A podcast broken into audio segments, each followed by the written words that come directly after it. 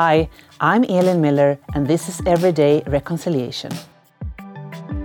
This podcast is a hands on look at reconciliation what it means, why it's important, and what everyday actions non Indigenous people like me can take as part of this national project. As you can hear, I'm a settler. I live in Ottawa on the traditional unceded territory of the Anishinaabe Algonquin Nation.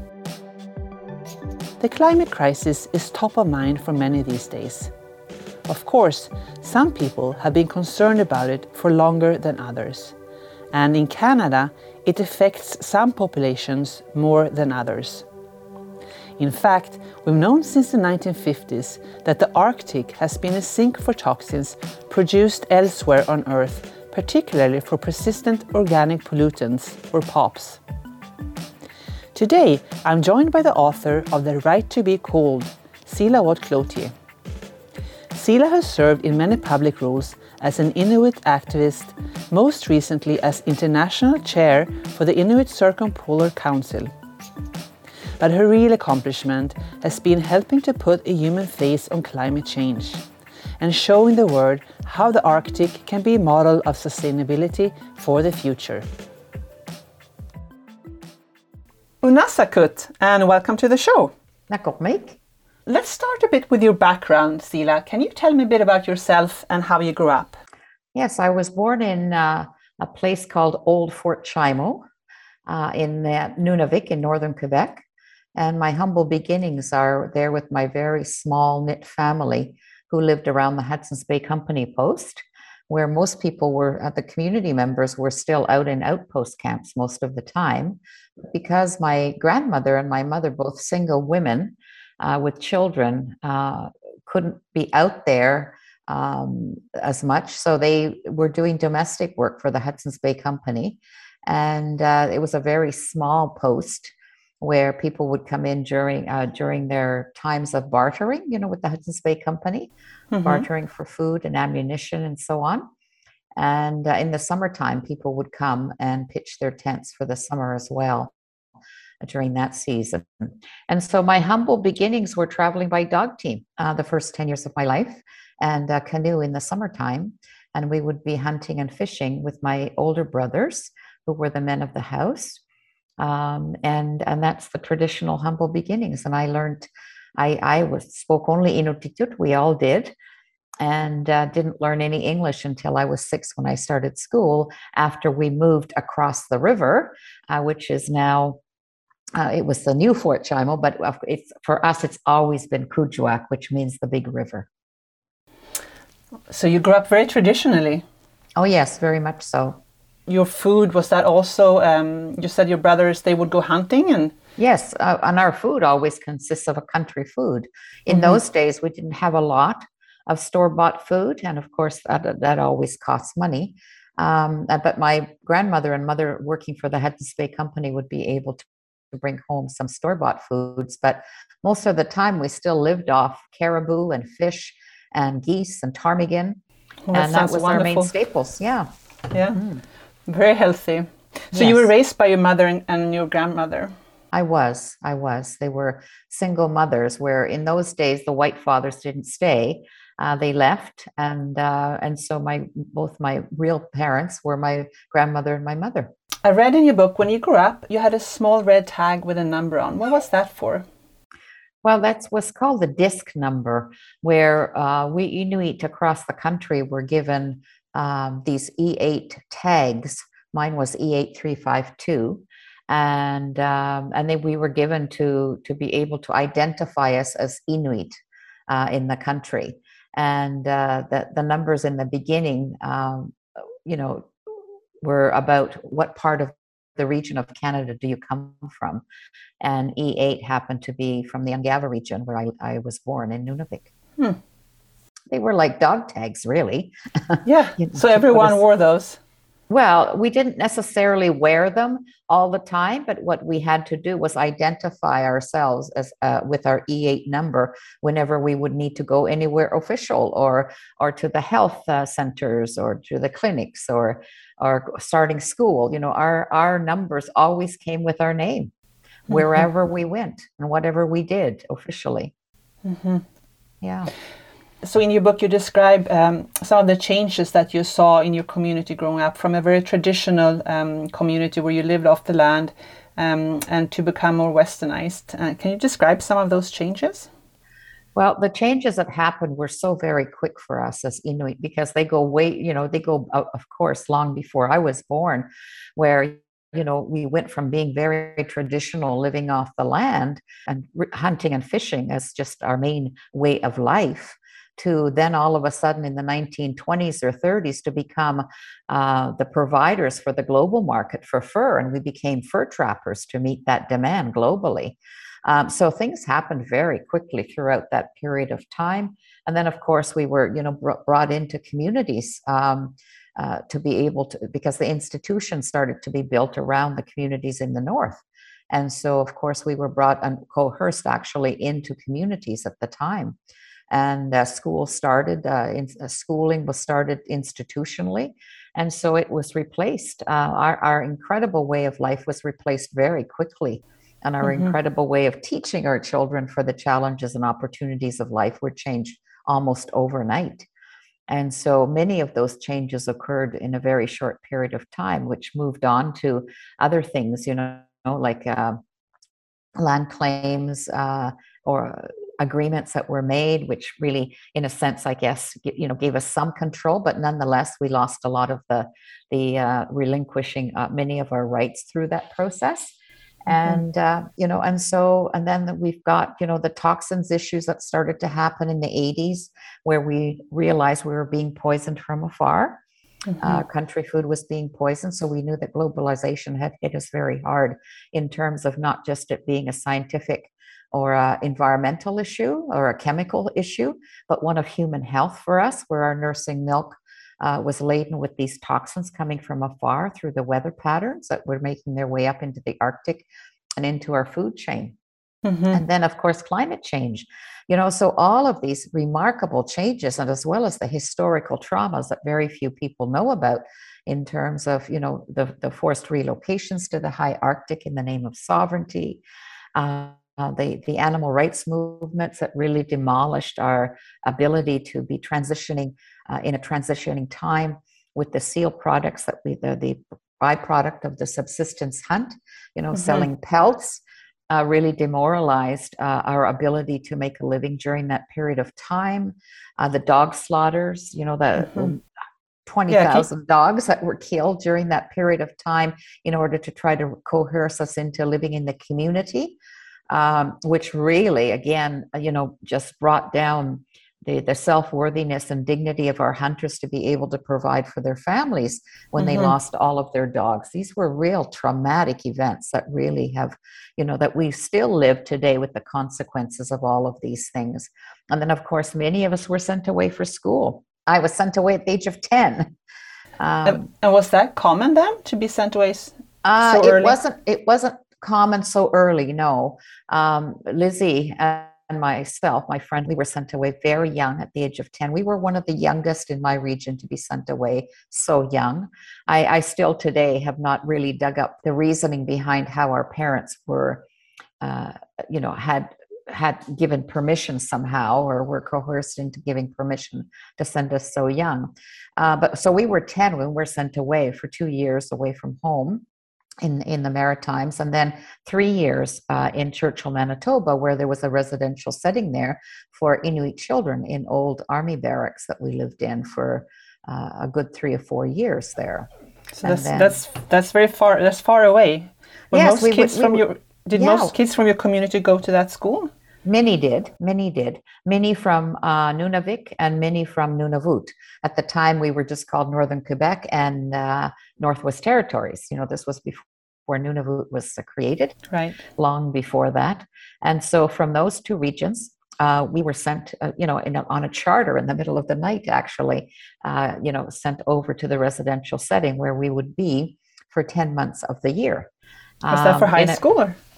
Well, there was a Churchill Vocational Center within the building itself that was created specifically for Inuit children. And it was more vocational training that was happening there. Uh, but some of us who were more academically inclined were allowed to go to the regular high schools of the of that community of Churchill and Fort Churchill, and um, and so I was one of those that went to the regular school. Mhm. But we lived that- we lived in the hostel.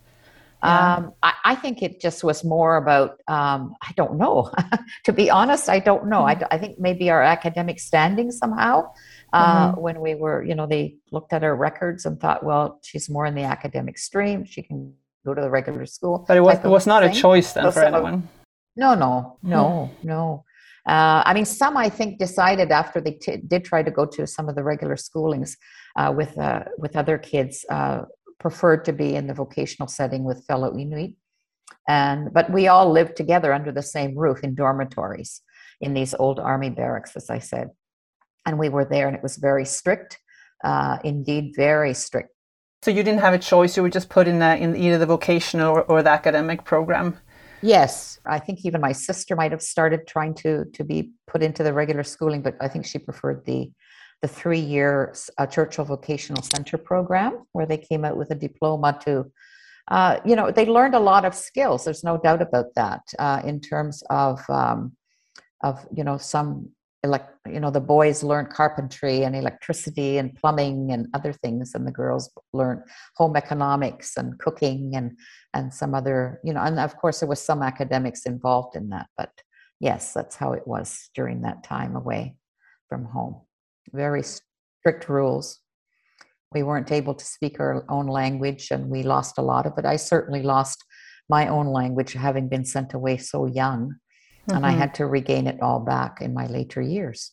How did you do that? I moved back home, and I, I started working as an interpreter of all things. You know, with the the week that uh, the the lots of the language that I had lost, but I wanted to be at the clinic. I wanted to be in medicine. Right, that was my Mhm. goal.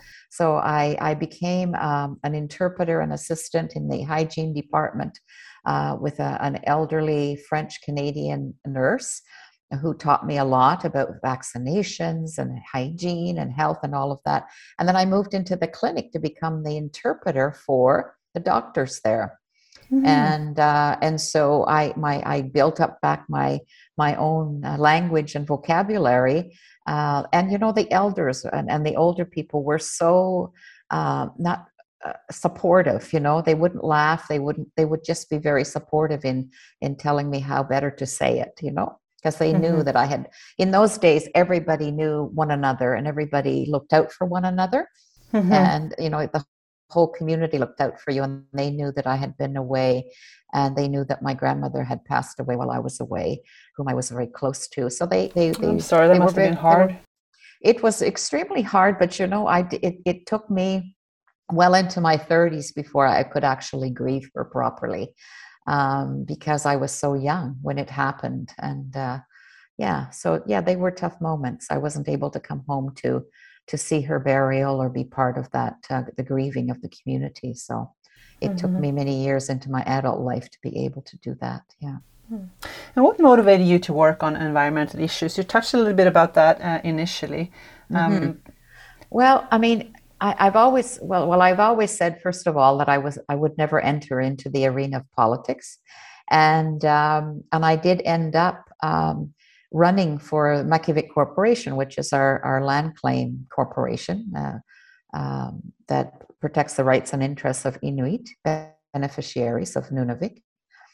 And I decided to run the first time, didn't get in. Second time I ran and I got in, uh, based on what we need to do for the future of our youth. And um, and so that was my door into politics. But I learned very quickly uh, in the, the first few months that I don't think I would be running for a second term. It just wasn't something that I felt was was uh, was my path and journey. But what happened is, as I was representing our region and went to Alaska for the Inuit Circumpolar Council Assembly, which in those days was held every four years.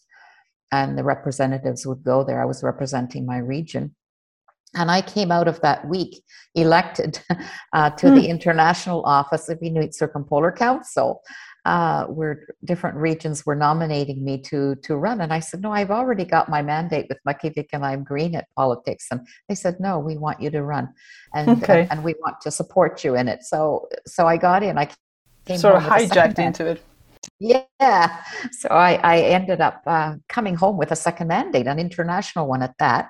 So I did both those, finished off the three years doing both of them by driving from Montreal to Ottawa frequently and then doing the international work.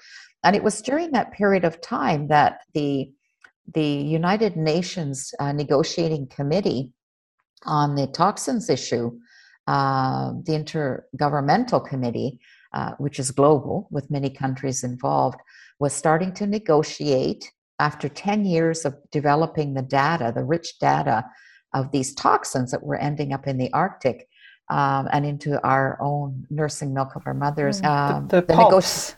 the POPs, yes, the persistent yeah. organic pollutants. Mm-hmm. And so I ended up uh, you know, hit the ground running uh, internationally as the UN negotiations were just starting in Montreal. And I, I gave a, a keynote uh, address just before. I think it was called the uh, uh Physicians for Social Responsibility uh, event just before the UN uh, negotiations actually started. And, and, and it, it just rung true for so many to humanize the issue and put the human face to it and and the rest is told in the stories and and the success of that treaty the, stock which led to the stockholm convention where we worked diligently as a co- coalition of northern peoples not just inuit but the dene the athabascans the metis uh, and the russian indigenous peoples where we we were brought together a, uh, you know uh, the the uh, a coalition that I was the spokesperson for at every one of those sessions globally. Mm-hmm. And, uh, and, and we reached an agreement that uh, really just brought this issue to the forefront of, of it being an urgent health, human health matter for Inuit of the Arctic as we became the net recipients of these toxins. Mm-hmm. And for us, it was an urgent matter of human health. Uh, and they weren't the work, at all produced in the Arctic. They were not, and and so uh, we made all of these dots and connections, and we built up partnerships globally by engaging in the politics of influence rather than the politics of protest, and we were able to really bring people on side. Uh, but you know, a lot of the work and the science had been built long before I came into the political arena, and pe- people not only in uh, you know, Quebec City and Health Canada, uh, researchers, along with working with our communities uh, and develop and creating committees that would look at these issues, really had done their work, you know, and built up that rich partnership and data long before I came into the political arena. But I came in at that time when the negotiations were starting and I ran with it. It was like a baton, you know, the, the hmm. relay race, right? Yeah. And I grabbed it from the 10 years previous of the work that was done and ran with it and hit mm-hmm. the ground running uh, in the political arena. And before I knew it, I was out there uh, in more ways than I had ever anticipated. And mm-hmm. then, of mm-hmm. course, you know, as that was a successful convention, we then, as a small, you know, Inuit Circumpolar Council with limited resources, then we're able to focus then on the parallel issue of climate change that was happening. Mm-hmm. An even really, bigger threat to the Arctic. Absolutely. But both of those issues are very parallel because they're both about human health and cultural survival. Mm-hmm. And um, and so yes, the climate change issue became a huge issue, and you know we we are, I, I as a leader, you always have to be thinking strategically about how else can we put ourselves on the map. And it so happens that there were, uh, you know, American uh, environmental legal teams that were already looking at this issue as a human rights issue. And they reached out to me and said, uh, we know of your work, your successful work with the Stockholm Convention, and we'd like to be able to sit down with you and discuss what we think uh, could really put ourselves and your people on the map. And so I went to Washington uh, with my strategic counsel, uh, Terry Fenge, at the time. He's since passed away, uh, bless him.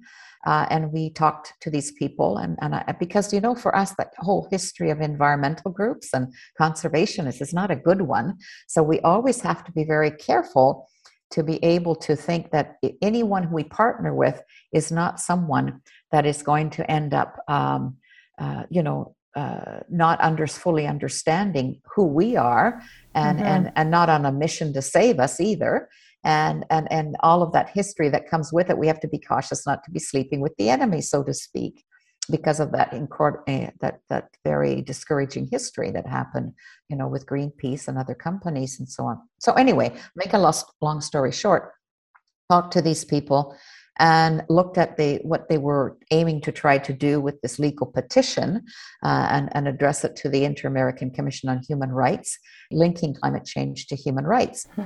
And you know, I went back home and I really thought about this and, and I thought, this really resonates with me. I think this is what will bring us out into the world even on a bigger scale and to get people to understand that of course human rights of course it makes every every bit of sense that you know our right to be inuit as we know it is being destroyed and mm-hmm. minimized mm-hmm. as a result of the inaction of many big countries and this happened to be the united states at the time that always found itself to be the odd man out mm-hmm. Uh, you know, and we learned that through the work that we were doing with the Arctic Climate Impact Assessment that I was very much a part of under the uh, the the umbrella of the Arctic Council that had been created in 1995, and so we knew just how much of the posturing and the political gaming that was going on with trying to, uh, you know. Uh, uh keep that assessment from coming out before a certain election and you know so we knew the game quite well and because of that as well as the um, the success of the POPs treaty we had that experience under our belt so i felt at the time because i was the chair by then the chair of the inuit circumpolar council which was representing all four countries not just canada but all four countries. And i just really felt strongly that this was the way forward in really getting the world to see this and take notice that indeed this is a human rights issue that our mm-hmm. right to our health our right to our, our to educate our children on that ice our, our right to safety security all of those rights that are already entrenched in international law were being minimized as a result of the inaction and mm-hmm. so moving forward with that just seemed very right for me and so that's what happened although the commission chose not to move forward with the inuit petition itself they did ask me and my legal team to come down and testify the legal connection or the aspect of legal aspect between climate change and human rights and we did hmm. we went down and, and all of that is recorded and on uh, the earthjustice.org in uh, San Francisco on their website if anybody's interested to read the petition and hear the testimonies. And what happened, even though they chose not to go forward with it, uh, uh, it, it, changed, I think, the discourse on the language of, mm-hmm. of climate change as a, mm-hmm. as a mm-hmm. human rights issue. And yeah. it allowed for others to start to stand up for their rights as well as a result of climate changes and, uh, you know, the, the big companies that were polluting uh, our planet. Yeah, and it changed. Uh, didn't it change the focus also from, um, you know, we, you see a lot of or saw a lot of pictures of polar bears or, um, yeah. you know, uh, suffering from the climate change, but you put mm-hmm. a human face to to to the impacts. Absolutely, because you know, in every conference over the years, that you know, especially in the beginning when I started to go out into the world on these issues, and, and you go to conferences, you'd go to these events, and all you would see are pic- uh, of, of, the depiction of the Arctic would be polar bears or the ice. Mm-hmm. Never a human face, never mm-hmm. a human face to these issues. And so, putting a human face to these issues was a daunting task. The world has come to know the Arctic better for its wildlife than its people. Mm-hmm. And, you know, and mm-hmm. oftentimes it's these big marketing companies that use, you know, uh, the Arctic as a kind of a romanticized way. Um, and, and so it was shifting that and making it a human issue, a human dimension issue. And I think that's why we were very successful with the Stockholm Convention because we did humanize the issue and and uh, I remember one of the turning points, you know, as as uh, I then I was be- becoming a young grandmother uh, soon after that, but talking about these issues for our children and the future of our children. One of the big turning points that occurred during the the uh, negotiations with the POPs Treaty was when we convinced and and and I think it was because of that fact that we were talking about that the, the head of GEF, which was the Global Environmental Fund facility at the time, that was helping to fund the underdeveloped countries to find alternatives to these POPs, you know. And mm-hmm. uh, and he announced on the floor, and he and I became allies, you know, as grandparents. And uh, he announced on the floor he had just had a grandchild, and, and bringing that kind of humanity to these issues really, I think, brought people together and I think that's really what's lacking with this climate change uh, issue and these negotiations that are ongoing now, uh, where there are so many more people vested in in in, in uh, status quo to begin with. They don't want to change the way in which they do business, and and and there's no real heartbeat to these huge huge events because there's so many um, people there from so many countries. And so to humanize it and put a human face on it is a really daunting task when it comes to these issues. And many people, you know, have not come to realize, I think, that the real transformations that have to happen in order for us to shift from that place where we just consider this a political or an economic or scientific issue to one of the human dimension is that people have not shifted their own attitudes and approaches towards it in terms of it being a real personal transformation mm-hmm. and you know what i mean by that i mean personal transformation is is about how we shift our own spiritual transformation in addressing these issues from a really human level. And if you're going there with just your intellectual ability, you know, and your role as whatever it is that you are in your title of your work, whether you're a politician or an economist or a scientist, then you're not looking at these real issues of how these shifts have to happen at a real human um, scale in transforming how you think. And mm-hmm. if I mm-hmm. may, let me let me quote you something that i have been saying for a long time now with the talks that i give. This is a quote from an author that i i, I you know have have helped me and i write about that in the book. Um, personal transformation can and does have global effects. As we go so goes the world for the world is us. The revolution that will save the world is ultimately a personal one.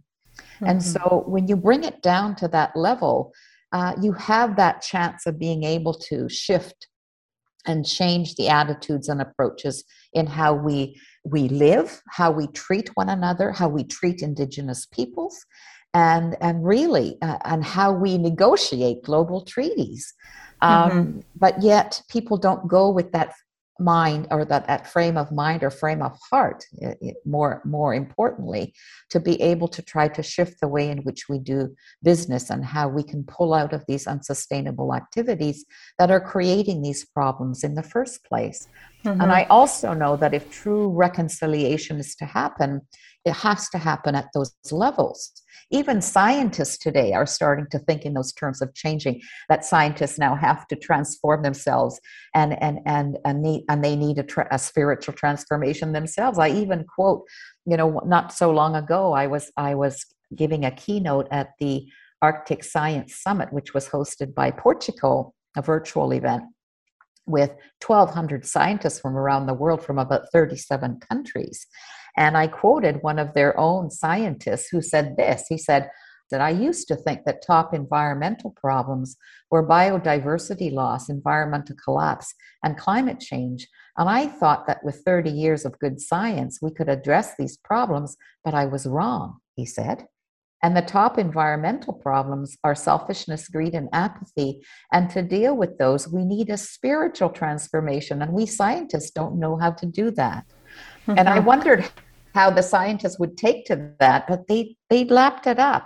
So I think there is this kind of opening that has happened, in particularly here in our own country, since the the recovery of the children at the residential school.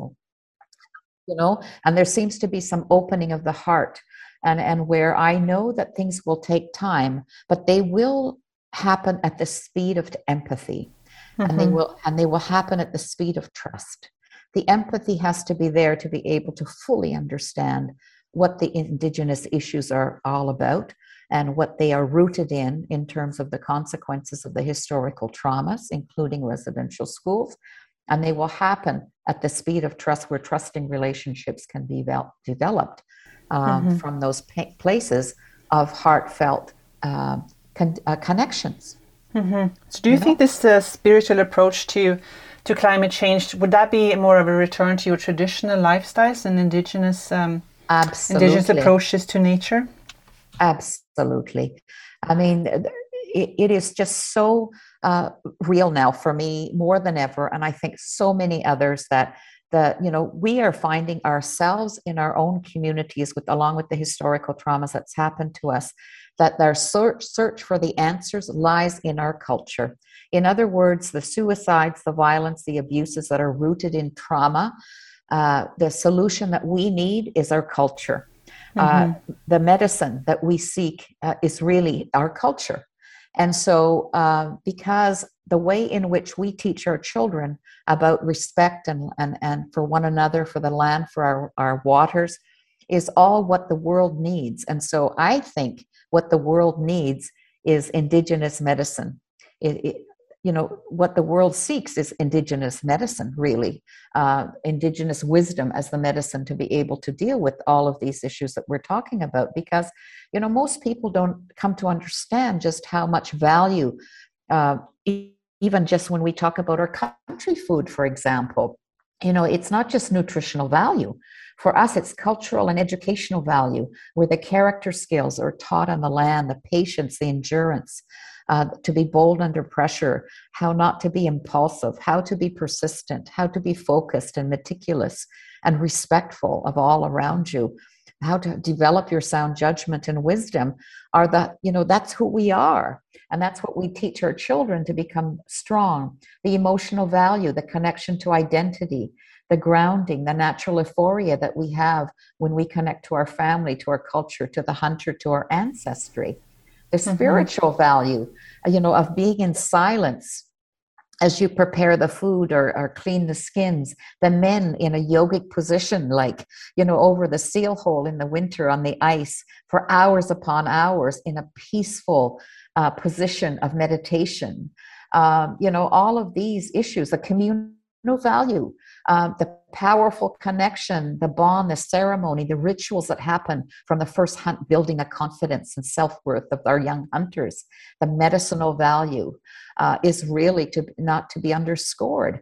For all of these things, you know, and and and this conservation economies that are built on on is the uh, in my uh, humble opinion is to be able to move in that direction rather than in the direction of, of, of completely repeating again Western society's way of, of economies, you know, where it's digging up our land that we have held sacred for millennia. Mm-hmm. Uh, why wouldn't we be able to explore conservation economies where our hunters are paid to guard and be the sentinels of those waters? And bring back their self worthiness because they're so undervalued for their incredible ingenuity and their wisdom and their connection and understanding of how all of these things connect. So, absolutely, I think um, this this transformational way uh, needs to be, I think, grounded in Indigenous knowledge, Indigenous wisdom, and Indigenous values and principles for sure. Mm-hmm. And in, in rebuilding, in all efforts rebuilding Inuit languages and cultures, how do you balance that with the modern Western lifestyle? Because, I mean, we, you touched on that in the beginning, the changes you saw growing up, and they were mostly negative, like the destruction of the dog teams and the traditional lifestyle with outposts. But there must be some benefits um, of the modern uh, lifestyle that you can use. Um, to um, rebuild your traditional lifestyle, like skidoos. Um, how do you how do you balance that? Um, well, first reconcile all, the traditional and modern. Yeah. Well, first of all, it's not either or. Uh, we're not asking to be brought back into uh, only the old way, uh, because what happens is that these the, the, the skills, the life skills and character building that I've just spoke to you about, in terms of what is developed on the land, are extremely transferable to the modern world. In fact, they are a requirement. And we're finding that the kids that have had that mostly uh, with the grounding that they've had traditionally, I certainly feel that with my own upbringing, mm-hmm. that if I didn't have all of that, I don't know if I'd be here today. Uh, it, in fact, it has helped me to become the person that I am today and in, in, on all levels of my being, whether it's physical, mental, emotional, spiritual, um, because of that grounding that I received as a young child, the first 10 years of my life. And so, all of those remarkable skills uh, and the values and principles that are integrated within you traditionally stay with you no matter mm-hmm. what what you do next in the modern setting in fact i believe they are a requirement uh, for the younger generation to have so that they can withstand the stressful situations in the modern setting and that they can see through a lot of these unsustainable ways because they've had that grounding traditionally. So it isn't about either or, one builds upon the other. And, and so we're finding that the kids who have had that grounding are more apt to adapt to stressful situations and deal with them more effectively rather than taking their lives. And as mm-hmm. long as the drug addictions are gone from, from, from and the healing has started, and so all of these things are extremely important because the Inuit holistic way of teaching our children for the realities of our hunting culture, as I said, you know, are not just the technical aspects of the hunt, which is how the world works, but they're about the character building skills, which is about how you work. And how you work is just as important, if not more so, in how you're going to be dealing with life stressors of the modern setting.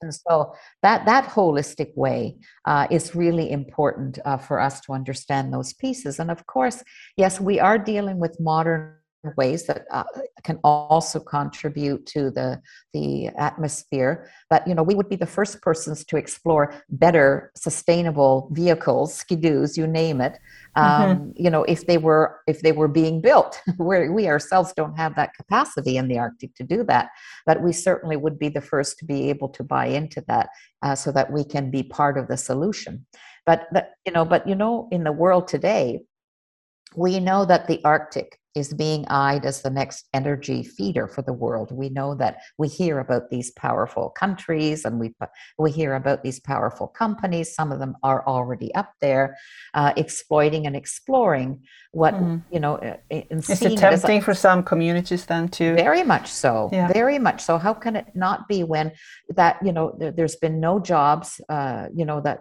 there, there there's there's very little for the many communities members to be making a good living up north you know? And and for them to to have only that one carrot dangled in front of them which is either resource dis, eh, you know resource uh, extraction or oil and gas uh, exploration or you know many unsustainable businesses that pay very well when they're out there doing what they do uh, how can they not be tempted to do that? But that's why i'm saying if we can look at other ways and means in which the arctic can do different differently and be a model for sustainability because after all these unsustainable activities are only going to make things worse to begin with for our world. So why would we buy into that and be seduced into that? Because many of these companies around the world have destroyed indigenous lands around the world um, and why would they treat us any different are they reinventing themselves for just us in the arctic i think mm. not and mm-hmm. so we mm-hmm. have to think very deeply about some of the balance that needs to be had with this. And, and I'm not suggesting that we, you know, we don't do any form of development, but I'm suggesting that we be very, very cautious about, you know, the kinds of impacts it will have, not just in our world, but the world. And, and to try to model based on our own values and principles a way forward that is more conservation economy oriented. Because mm-hmm. I think when there is a culture match to these programs and, and activities, they are better off for us at that very deep spiritual level because we hear about people working in these mines and they say it just doesn't feel right. And many of them don't stay either hmm. as a result of that. Uh, and so I think if we can have a culture match activities, and there are many that are started up, especially for the younger generation who are becoming great filmmakers, jewelry makers, fashion designers, uh, performing arts, you know, it, it's just remarkable. And those are culture match that don't leave a footprint. they, yeah. in fact, they become the ambassadors of the Arctic, and they become the voices and the and the faces and the talent that exists there with that generation as well. So there is a parallel process happening here, along with the, the challenges that our, our kids are faced with, with the mm-hmm. social and health indicators I talk about. But there's also a parallel process with this, you know, 30, 40 year olds that are just really pushing hard to make a shift and that that is what i call the the culture match uh, activities and solutions that really can make a difference for building back the spirit of that younger generation and building mm-hmm. back the pride and the dignity uh, and the sense of self-worth about how beautiful and strong um, uh, and wise our culture is Mm, that's wonderful. And that can present alternative um, solutions to developing and sustainable yes. living. Yeah. And, and why not cottage industries? Uh, you know, uh, rather than, you know, these multi-billion dollar projects that are just going to make it worse for us in our homelands as well as make it worse for the planet itself. Yeah. And why would we be the ones, you know, who are most impacted be given just that carrot to, to, to you know, to lure us into that kind of activity? I just find it um, that it would not be the way forward. Mm-hmm. That's a very strong point. Um, I'm at my last question to you, yeah, um, yeah. and that's that's focused on how can individual Canadians contribute to reconciliation. Mm-hmm. Can you name three things or more if you need? Mm.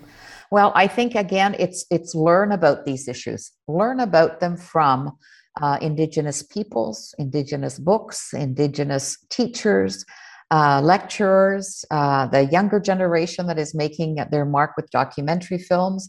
Uh, you know, if you haven't seen Angry Inuk uh, by mm-hmm. Alethea from Iqaluit, uh, please do so. It's about the um, uh, the, the animal rights movement, uh, but it really is well researched and it encompasses so many layers of things that we're dealing with today. Uh, and then the, the Grizzlies movie uh, is just a, a remarkable one. Uh, there are documentaries about the dog slaughters that were made in The Last of the Howl from Nunavik by TNI.